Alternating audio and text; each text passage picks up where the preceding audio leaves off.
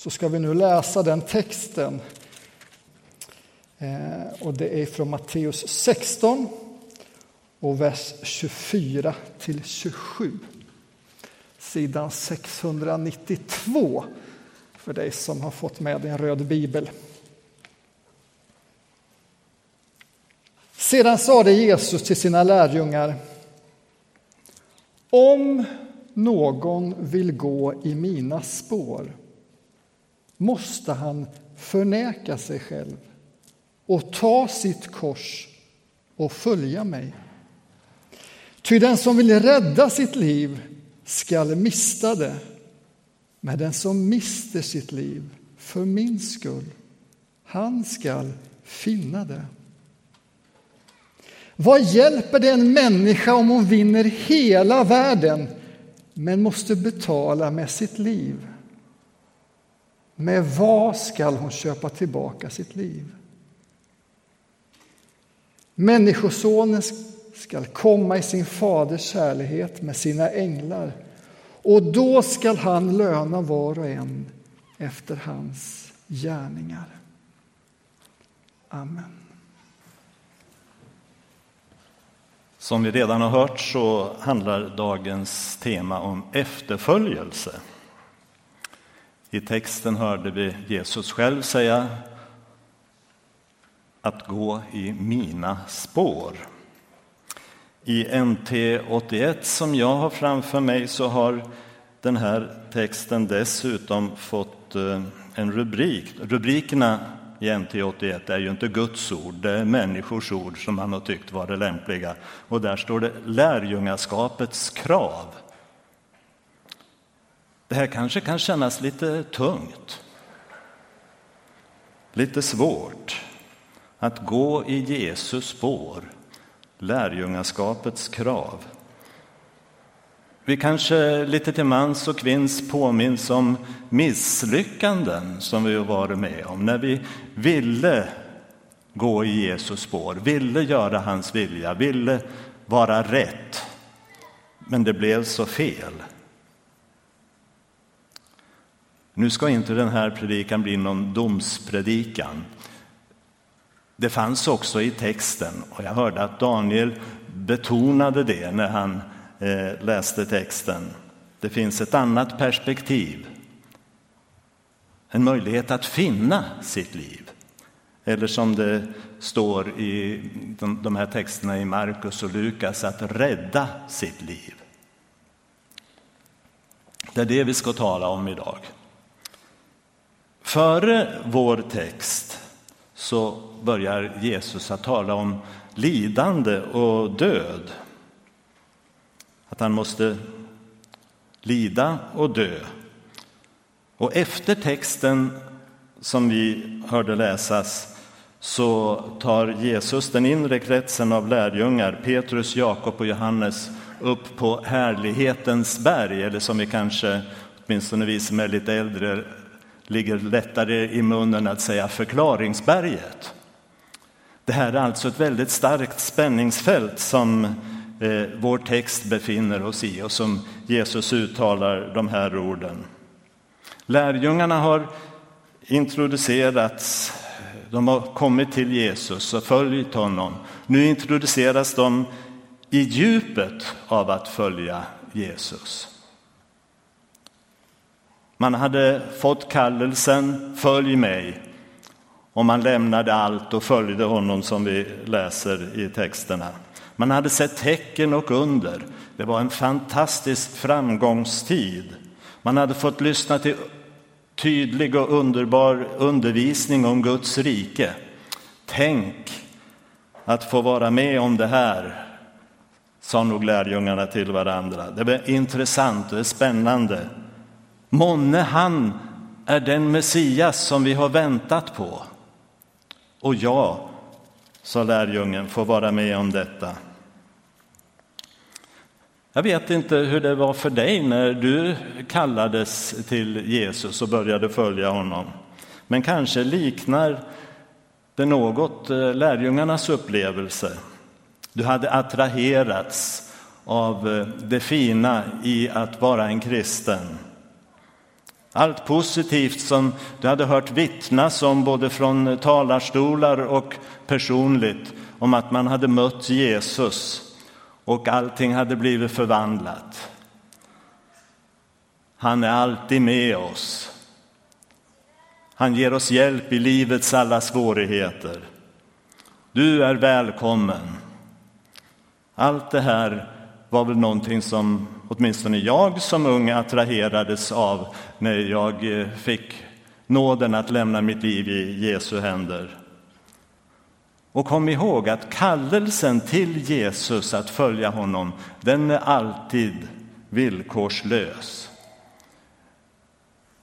Gud sätter inte upp några krav. För att du ska få komma till mig måste du det och det och det. Nej, Jesus säger istället kom till mig ni alla och jag ska ge er ro. Kallelsen gäller alla. Det gällde för lärjungarna och det gällde för dig och mig när vi kom till tro. Lite grann senare, precis som för lärjungarna här, så började kanske insikten att landa hos oss att det också är ett ansvar att vara kristen. Det är ett ansvar att följa Jesus. Och kanske till och med att vi stöter på svårigheter. Att eh, berätta om vår tro för de som fanns i närheten av oss. Och eh, det kunde kännas ibland som att det var inte bara Gud som bar mig, utan ibland så kändes det som om jag fick bära honom också. Jag tror att det här att eh, först få komma och attraheras och sen också få växa i ansvar, att det är en nödvändig utveckling för oss som kristna. Det är en nödvändig utveckling av förståelsen av vad livet med Jesus egentligen är. Det var så för lärjungarna. Därför så talar Jesus med dem om att följa i hans spår. Och det är så för dig och mig i idag, här och nu. Jesus i sitt liv var totalt beroende av Fadern. Det visar han i praktisk handling och det säger han också. Jag och Fadern är ett, en djup relation. Inte bara ett ideal att följa, utan en djup relation. Och när Jesus ställdes på prov så den djupa relationen då bar honom så att han sa Herre, Fader, inte din vilja utan min. Inte, inte min vilja utan din. Och den vägen ledde till Jesus, för Jesus till korset. Efterföljelsen av Faderns vilja ledde för Jesus till korset, det gällde till död. Och när vi idag talar om efterföljelse, efterföljelse i vår tid, i vårt land, så tror jag ändå att vi måste göra en liten utblick över världen också, hur det ser ut. Jag tog och kollade upp på det finns en organisation som heter Open Doors och ni kanske flera av er känner till den organisationen. En kristen organisation som inventerar hur det ser ut i världen med förföljelse. Och 2018 så kunde man rapportera 4 130 kristna som har blivit dödade för sin tro, som hade fått ta den yttersta konsekvensen av efterföljelsen, att lida martyrdöden. Och dessutom 245 miljoner kristna som lever i länder där det är allvarlig förföljelse. Skrämmande siffror, men som vi i vår bekväma situation i Sverige behöver tänka på, behöver känna på. Och det var så skönt när vi i förbönstunden innan gudstjänsten här idag också fick med det perspektivet. Att det finns människor som får ta den yttersta konsekvensen av efterföljelsen som vi förmodligen inte behöver ta i vårt land. Vi har anledning att vara tacksamma för den frihet vi har som gör att vi kan gå i Jesus spår, att vi kan samlas här i kyrkan idag. Men vi behöver också fördjupa vår förbön för människor som inte har det så. Och vi har en hel del av dem ganska nära oss. Om vi vänder oss tillbaka till Sverige och vår tid, vad innebär det då att gå i Jesus spår? Vi hörde i texten också orden om att förneka sig själv, att ta sitt kors. Vad innebär det i vårt land 2019? Jag tror först att måste kanske säga några ord om vad Jesus inte menar med det här. Att förneka sig själv. Det är inte att se ner på sig själv, inte att fördöma sig själv. Det är inte någon eh, Jesu variant av jantelagen. Du ska inte tro att du är någonting. Nej, det är inte det som det innebär i Jesu undervisning. Jesus själv, som vi ska gå i hans spår, han var starkt medveten om sin identitet, vem han är, sin uppgift, alla jag är-orden och med den tydlighet som han agerade visade att han var starkt medveten om sin kallelse, vad Gud, hade, Gud Fadern hade kallat honom till och vem han var, vem han är. Att gå i Jesus spår är alltså att vara medveten om vem jag är och vilket sammanhang jag är insatt i. Att gå i Jesus spår är att så djupt jag kan se vad som är Guds vilja med mitt liv. Vilka egenskaper jag har, vilka karaktärer jag har, vilka talanger jag har, vilka möjligheter jag har, men också vilka svagheter jag har. Bibeln säger ju i Psaltarpsalmen Jag tackar dig, Gud, för att jag är danad så övermåttan underbart. Ja, underbara är dina verk, min själ vet det väl. Det här är grunden för ett sunt självmedvetande, grunden för identiteten. När jag i skiftet mellan, mellan 60 och 70-tal studerade i Uppsala så var det en studiekamrat som hade den här Saltarsalmens text uppklistrad på spegeln i badrummet. Så varje morgon som hon kom dit så fick hon se sin egen bild och, och kunde läsa Jag tackar dig Gud för att jag är danad så övermåttan underbart. Eh, ta det som ett tips om du känner att du kan ha nytta av det. Jag känner att jag behöver påminna mig ständigt om att det är Gud som har skapat mig till den jag är. Det är någonting att ta till sig, att leva i.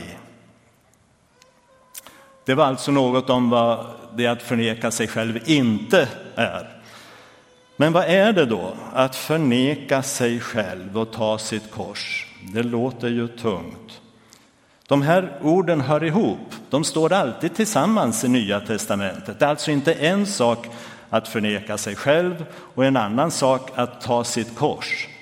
Nej, att förneka sig själv och ta sitt kors hör ihop. Och det är väl snarast så att ta sitt kors är ett förtydligande av vad det innebär att eh, förneka sig själv. En förklaring till det.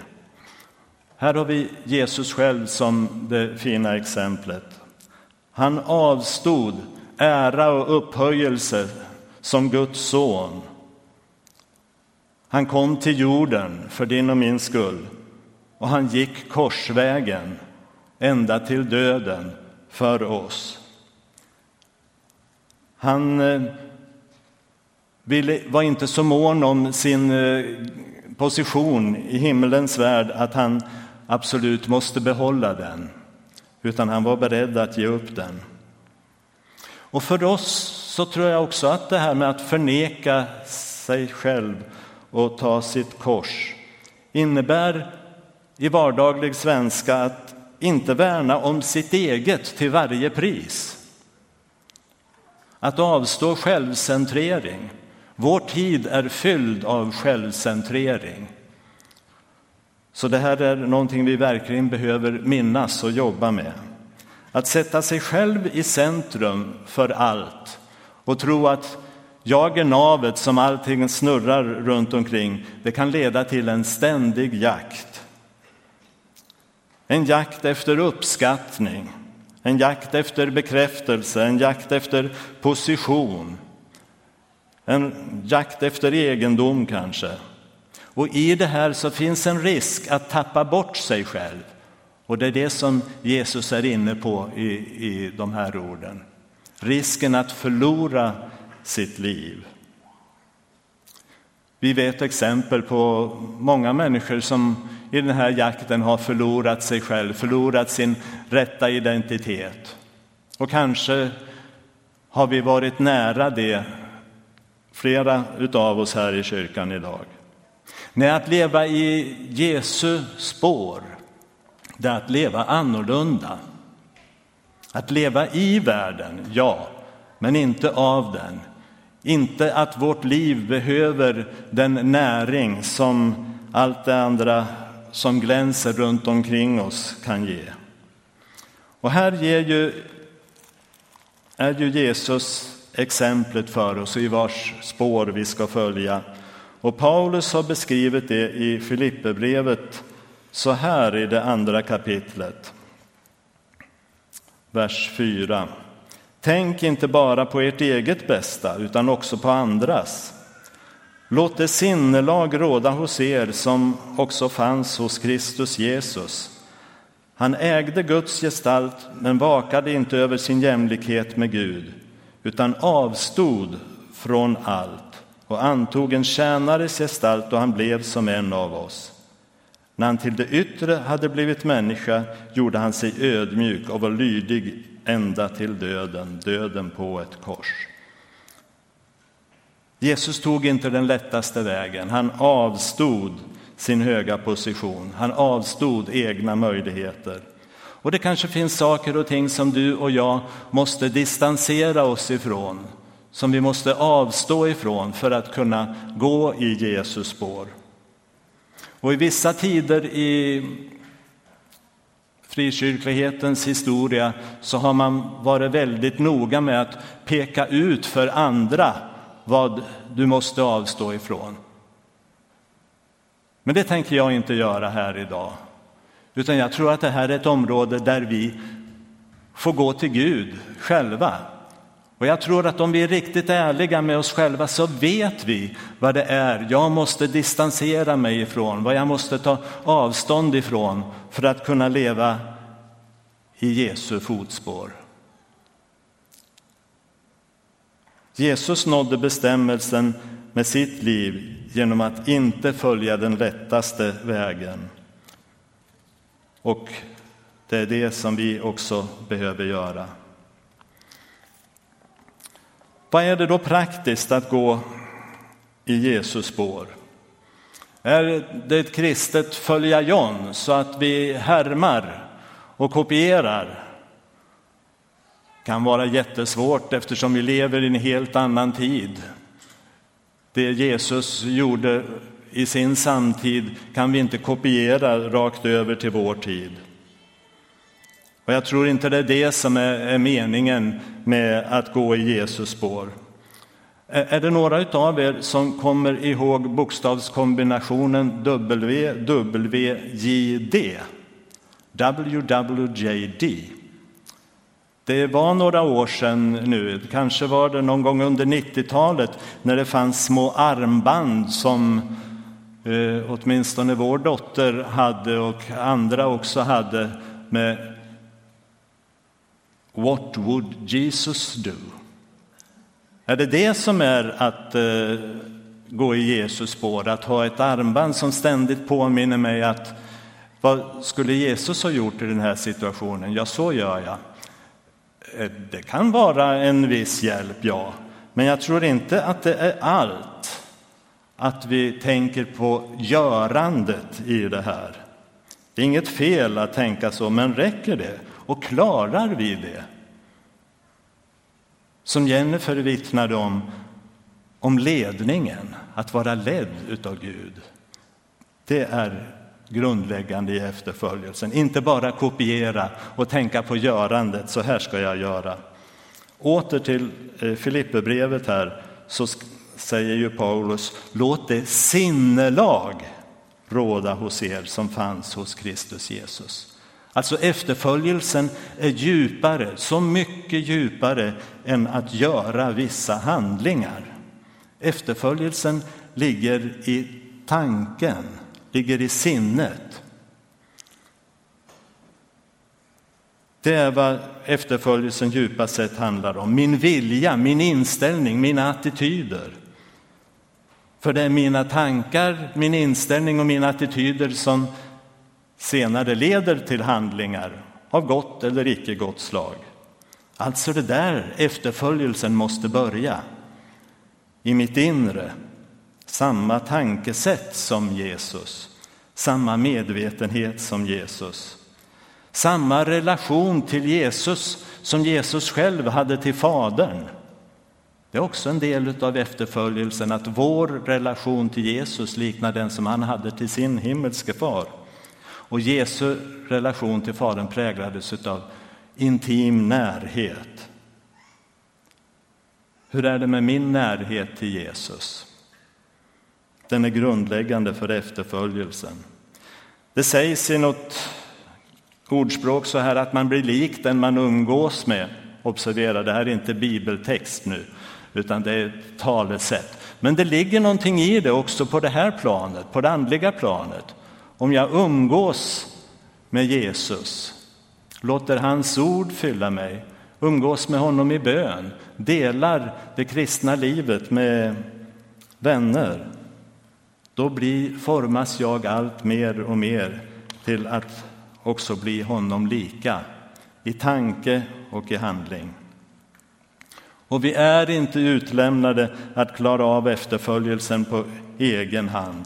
Nej, Jesus vill forma vårt liv. Och lärjungaskap och efterföljelse handlar egentligen grundläggande om att växa, utvecklas genom närhet till den vi följer.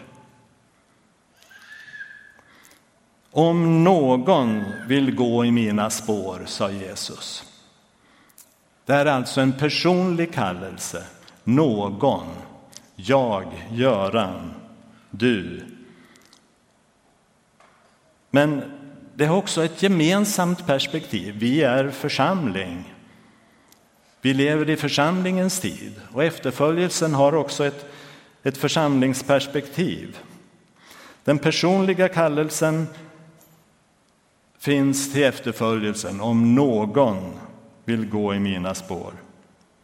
Och här är det viktigt att inte snegla på varandra. Det kanske är så att det som är viktigt för mig inte är viktigt för dig, utan här är att vi ställer oss inför Jesus och låter honom visa vad som är viktigt för mig.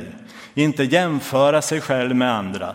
Den här plågan som mänskligheten eh, lider av, att jämföra sig med andra och alltid jämföra sig då med de som lyckas bättre. Varför jämför vi oss inte åt andra hållet? Nej, det här är ingen plats för jämförelse, utan det är att komma nära Jesus och låta honom leda oss i det här. Det är alltså en personlig kallelse om någon vill följa i mina spår. Men det är också ett församlingens ansvar. Ehm, det var en period under 90-talet när det startades många nya församlingar. Jag hade inte alls tanke på att starta någon ny församling vare sig på 80, 90 eller 00-talet. Men de fick så blommiga namn de här församlingarna. Staden på berget och allt vad det var.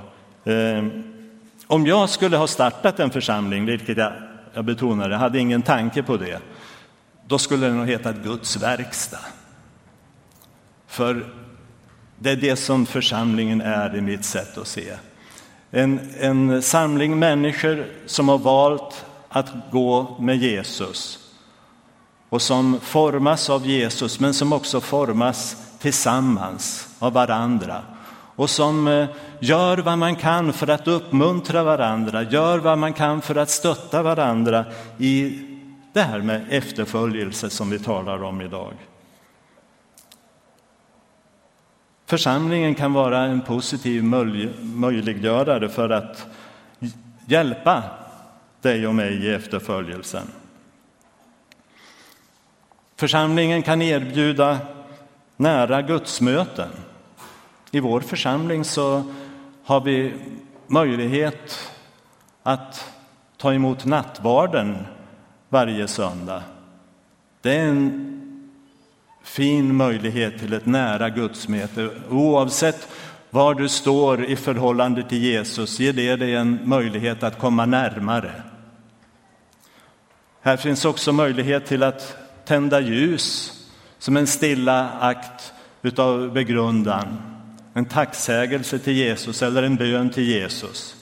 Här finns möjlighet att få en välsignelse att gå vidare i veckan som kommer. Här finns möjlighet till förbön om du känner att det är någonting som har gått sönder eller om du bara vill dela något med, med en medbroder eller medsyster. Här finns möjlighet att eh, dela sitt liv i en husgrupp så inte alls, allt behöver koncentreras till söndagen. Församlingens erbjudanden av det här slaget är alltså till hjälp i din och min efterföljelse av Jesus, att vi kan klara av att gå i hans spår. Ett inflöde i, i vårt liv. Men församlingen erbjuder också ett positivt utflöde ur, i våra liv. Och när jag kom till det här stadiet av förberedelsen i min predikan så började mina tankar att rulla. Vad är det för någonting som församlingen erbjuder där jag kan få tydligt visa att det här vill jag göra i Jesu efterföljd? Och jag började i tanken att lista olika saker. Det kan vara arbetet bland barn och ungdomar. Det kan vara att delta i ett lovsångsteam. Det kan vara handla för andra eller Sagåsen eller besökstjänsten hos eh, äldre och sjuka människor. Massor av grejer. Men då sa du plötsligt stopp. Nej, Göran, nu tänker du fel. Det är inte så att det är en massa aktiviteter enbart som vi kan sätta på en lista. Det här är att följa Jesus. Det är inte det viktigaste vad vi gör i Jesu efterföljd, utan det viktigaste är hur vi gör det och varför vi gör det, med vilken inställning. Jag kan göra vad som helst som en liten obetydlig gärning som inte någon annan människa vet om och som inte får applåder och uppmärksamhet. Men om jag gör det, som det står i Kolosserbrevet, så som tjänade jag Gud och inte människor, då är det efterföljelse. Och här erbjuder församlingen ett fantastiskt, fantastiska möjligheter att få engagera sig och få hjälp, tydlig hjälp i att leva i Jesu efterföljd. Vad helst ni gör, gör det av hjärtat så som tjänade ni Gud och inte människor, står det i Kolosserbrevet. Efterföljelse. Texterna om efterföljelse de är uppfordrande, det kan vi inte undgå att se och märka. Men de är inte nedtyngande. De innebär faktiskt ett erbjudande för oss. Ett erbjudande om att vara nära Jesus, inte på distans eh, hylla honom enbart, utan ett erbjudande att komma nära i en intim och skön gudsrelation. Ett erbjudande om att utvecklas och växa tillsammans med Jesus. Det här är en livsvandring och vi blir aldrig färdiga på den här eh, livsvandringen. Och det ger oss möjligheten att gå i ständig förväntan. Om jag följer någon som går före så kan jag ha en förväntan på vad kommer framöver här. Vi kanske har varit ute och, och, vandrat eller åkt bil här under sommaren en del. Och visst är det intressant att se vad kommer bakom nästa krök på stigen. När min fru och jag gör vandringar så säger vi, nej men vi måste gå bort dit också och se vad, vad, vad, vad kommer sen. Och så är vandringen med Jesus också. Det finns förväntan i att gå i Jesus spår. Det är spännande. När jag tittar ut över, över oss som sitter här idag så ser jag att vi är ganska många som har samma färg på håret som jag har. Ganska många som har nått över det som världen räknar som livets höjdpunkt. Men min hälsning till dig och mig idag, det är att det finns även för oss, om vi vill leva i och gå i Jesus spår, leva i efterföljd, så finns det saker att förvänta sig. Att gå i Jesus spår handlar allra djupast om att hitta meningen med sitt liv, min bestämmelse. Och den, Jesus gav upp rätten till sitt liv och därmed så kunde han fullgöra sin bestämmelse. Och det är det som du och jag också behöver göra. Hans liv ledde till räddning för mänskligheten. Men du och jag kan också idag finna livets djupaste mening genom att leva i efterföljelse av Jesus, nära honom. Han har kallat dig och mig till sig. Du är välkommen. Och han säger, som, och det får bli avslutningsordet i min predikan, att den som mister sitt liv, alltså som ger upp rätten till sitt eget liv, för min skull, han ska finna det. Amen.